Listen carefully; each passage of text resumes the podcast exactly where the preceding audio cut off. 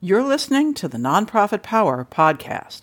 In today's episode, we share the five most valuable things to focus on in your year end advocacy review. So, stay tuned.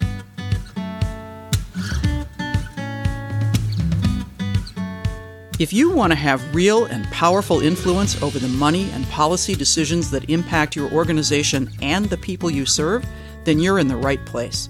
I'm Kath Patrick, and I've helped dozens of progressive nonprofit leaders take their organizations to new and higher levels of impact and success by building powerful influence with the decision makers that matter. It is possible to get a critical mass of the money and policy decision makers in your world to be as invested in your success as you are, to have them seeking you out as an equal partner, and to have them bringing opportunities and resources to you. This podcast will help you do just that. Welcome to the Nonprofit Power Podcast.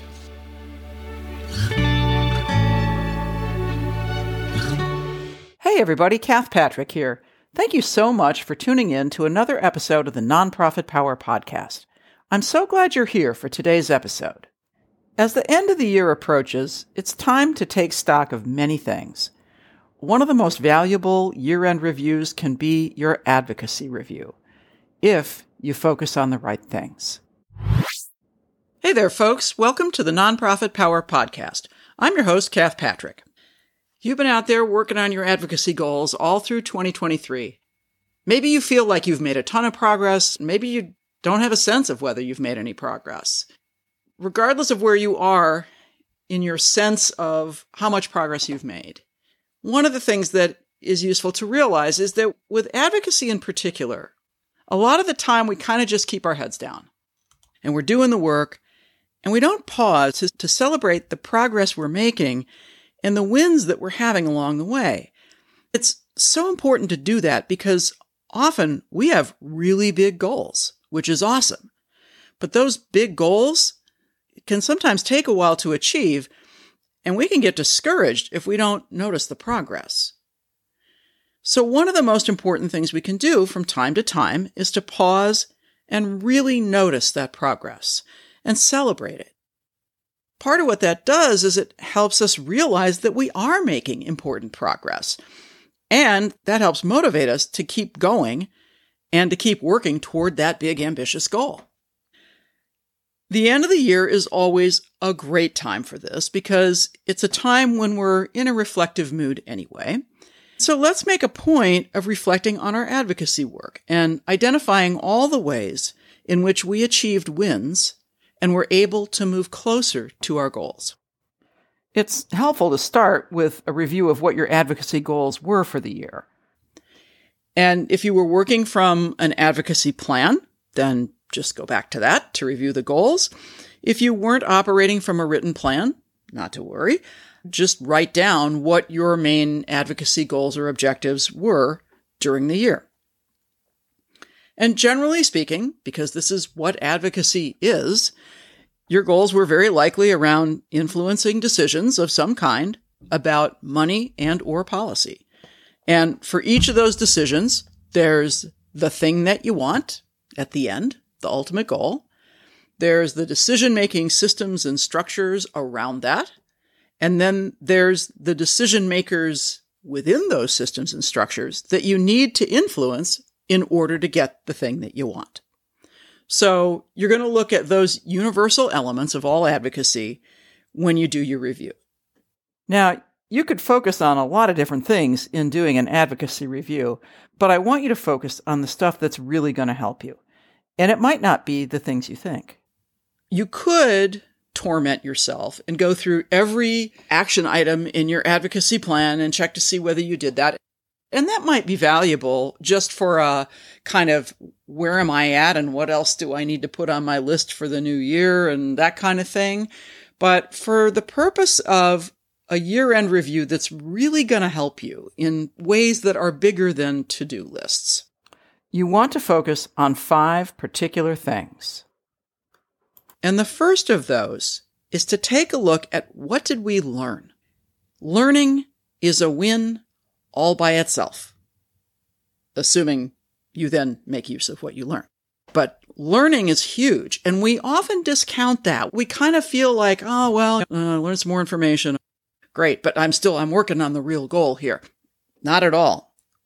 Every time you learn something new that helps you get closer to that ultimate advocacy goal, that's a win.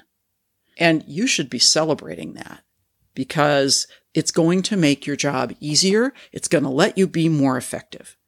So some questions to ask yourself to dig a little deeper into what did we learn are things like, what did we learn about how systems work, about how decision making is structured, or other critical information about how to influence the decision making process in whatever arena that's related to this goal. And that's why I laid out that universal set of factors is that it doesn't matter whether you're dealing with elected officials or administrative bodies or a for profit entity that you're looking to partner with or a foundation or a funder. It doesn't matter. They've all got decision making structures and they've all got decision makers and you need to influence the decision makers in order to get the thing you want. So that's just universal. But every time you learn something more about how those systems and structures work, that's valuable because that helps you be more pinpointed and effective in wielding your influence. So what did you learn about that?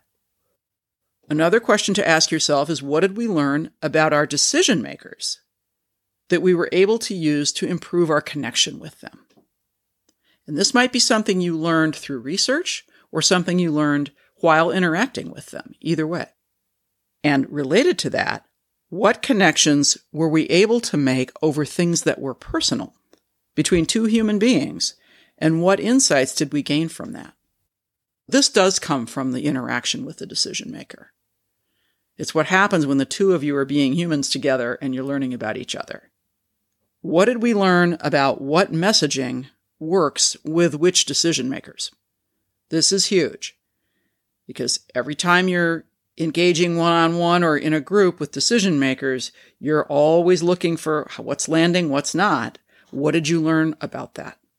And then obviously the question that knits that all together about all of that learning is over the course of the year, how were we able to use what we learned to move us closer to our goal?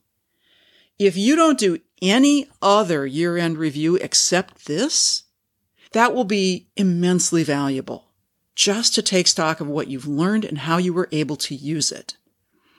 I promise you that there's way more on that list than you probably are noticing in the day to day. But when you stop and gather it all up and say, wow, oh my gosh, we learned a lot and it's made us so much more effective. And maybe there'll be some things that you learned, but you haven't yet had a chance to apply that's totally fine. It's worth making note of those too. Okay, so you start there. The next big category of questions to ask yourself is around your strategic relationships. So, obviously, part of the process, most of the time, of influencing decision makers is to build a relationship with them. For the strategic relationships that were connected to this goal, what progress did we make in building those relationships? And get specific here. Don't just say like, oh, well, we, we made progress. Name it, delineate it. What changed? How has the relationship become stronger, more influential, more collaborative? How has the decision maker become more engaged? How have we built and strengthened those relationships? And what is the evidence of that strength? What are they doing that's different? And that leads me to the next thing. What wins, large or small, did we get from those relationships? Now, that could be depending on where you are in the relationship development process. That could be anything from we finally got in the door to meet with somebody that we've been trying to connect with for a long time. If you hadn't been able to do that and then you were, that is a win. It's the first step in building that relationship. It could be they came to visit our program and got really inspired by someone they met or something they saw or something they did while they were there. It could be that they did something concrete for you, whether it was to give you valuable advice or to take action to move your policy or funding further ahead. Whatever it is, it can be large or small, doesn't matter. But what were the wins that you got in each of your key strategic relationships? Again, these add up when you start putting them all down on paper and taking a look at them together. The next big area is messaging. And we talk all the time about how important strategic messaging is and how much more influence you will be able to have when you get your messaging dialed in.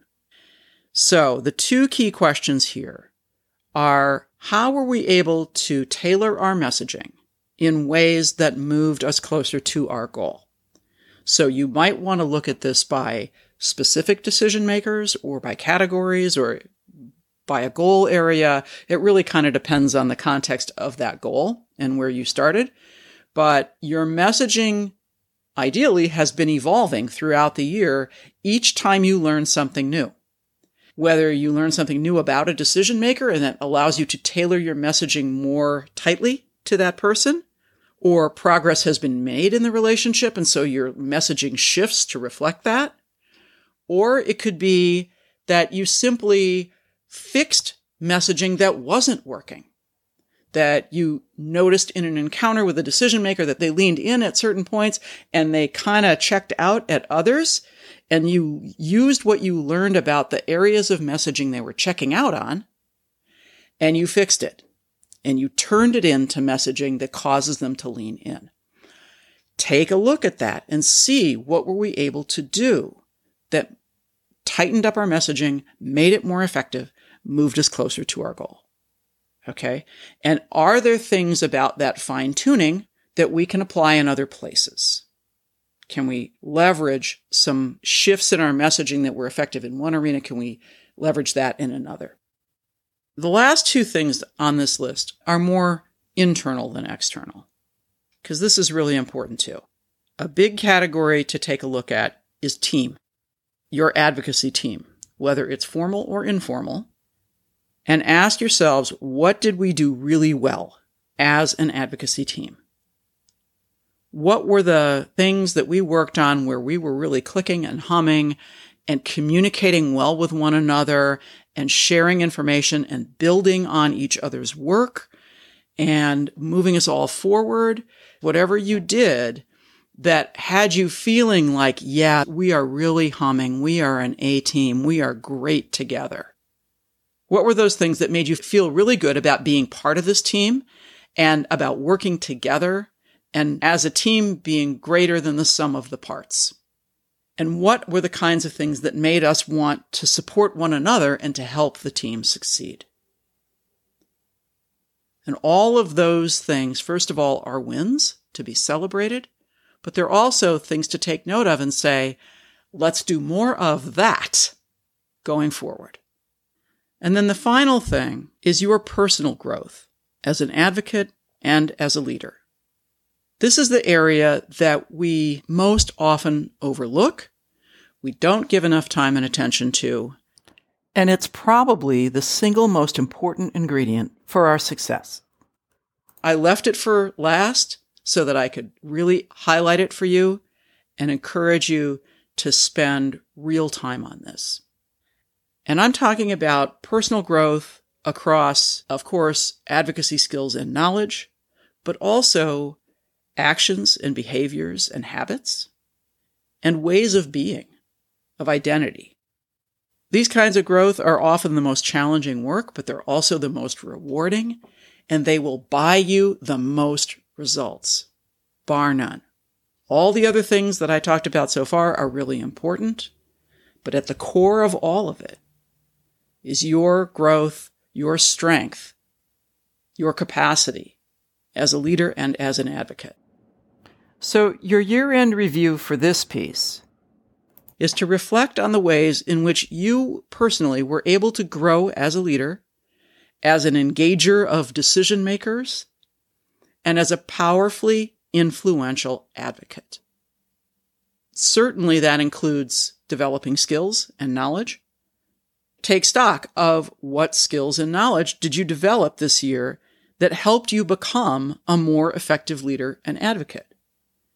And that might include public speaking skills. It might include active listening, might include message development. There's all kinds of advocacy related skills that are critical. And there's no point on those skill continuums where you're done. There's always more to learn. So reflect on the growth you were able to achieve on those and other skills in the context of leadership and advocacy and celebrate that. Take the time to pat yourself on the back and say, wow, I really grew. I've changed. I am stronger as an advocate. I am stronger as a leader because of these skills and knowledge that I've acquired in the course of this year and doing this work. And by the way, we learn more from doing the work than we do from anywhere else. The next area of personal growth to take a look at is actions, behaviors, and habits. What new actions, behaviors, or habits did you adopt in the course of this year that had a positive impact on your effectiveness as an advocate and as a leader? They might be small, they might be tiny changes, tiny shifts, or they might be big. Doesn't matter. What matters is the growth. And then a fun question to always ask yourself is what was the scariest thing you did and how did it help you grow? Because we've all got stuff that feels a little uncomfortable or a lot uncomfortable, it takes us maybe way outside our comfort zone. And it's when we step into those challenges and do it anyway, in spite of the fact that it scares the bejeebers out of us, that's when we grow by leaps and bounds. So I think it's always very valuable to ask what was the scariest leap I took? In the context of leadership and advocacy, or maybe in some other context that helped you grow in a way that affects your work in this context. And then the last thing is around ways of being and the identity you're operating from. And I just have one question here, which is what did you do to move closer to operating from the identity of a powerfully influential leader 100% of the time? And again, this might be a tiny shift or a really big breakthrough. Doesn't matter. The size and scope of the growth is not as important as the fact of its taking place. And there's so many reasons to take stock of our personal growth. First of all, it just feels good. It's nice to look back over the year and go, wow, I, I grew and this is really cool. I'm doing some things. I'm operating in some new ways that people respond to me differently. When I step into a room now, they react to me a little bit differently. When I step into a room with decision makers, they see a peer walking in the door. Whatever it is, whatever the shifts have been. So it feels good to recognize yourself for that, but it also helps us reground in the reality that how we're being, how we're operating has more to do with our success than anything else. I believe that this is particularly true in the context of advocacy and in wielding powerful influence with decision makers. That the identity you're operating from, the sense of personal power matters immensely. And we all have settings in which we feel 100% in that personal power, and we all have settings where we don't. And so we know what each of those feels like. So just take the time to assess where were some areas where I got stronger in that identity of a powerfully influential leader? And what shifted as a result? All of your wins taken together in what you learned, in how you moved forward in your strategic relationships, in how you increased your effectiveness of your messaging, how your team did great and worked together beautifully, and how you personally grew as a leader and as a powerfully influential advocate. All of those things together are a fantastic list of wins. Take the time to celebrate them. Celebrate with your team. Celebrate internally, particularly for your personal growth and what you've been able to achieve. Celebrating all the wins, not just the big ones, but every little win along the way, is part of what keeps us going. Advocacy is tough, challenging work, and it is not our only job. If you're operating as a leader in a direct service nonprofit, you have so much else on your plate in addition to advocacy. So celebrating the wins, realizing how much those little wins add up over the course of a year helps you stay in the work and helps keep you motivated to do more, to be even more powerfully effective, and to go forward as an individual leader and as a member of a team to reach higher and keep advocating for the ultimate results that you know are necessary. Thanks for listening, and I'll see you in the next episode.